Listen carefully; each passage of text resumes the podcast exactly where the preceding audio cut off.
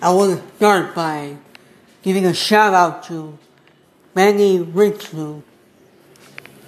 I remember a time, me and Benny once, we were walking around the neighborhood where I live now, Elmwood Park, Illinois, and he found a two dollar bill. It was the first time in my life I had ever seen a two dollar bill. Those were a great time, you know? And I hope one day to hang out with him again.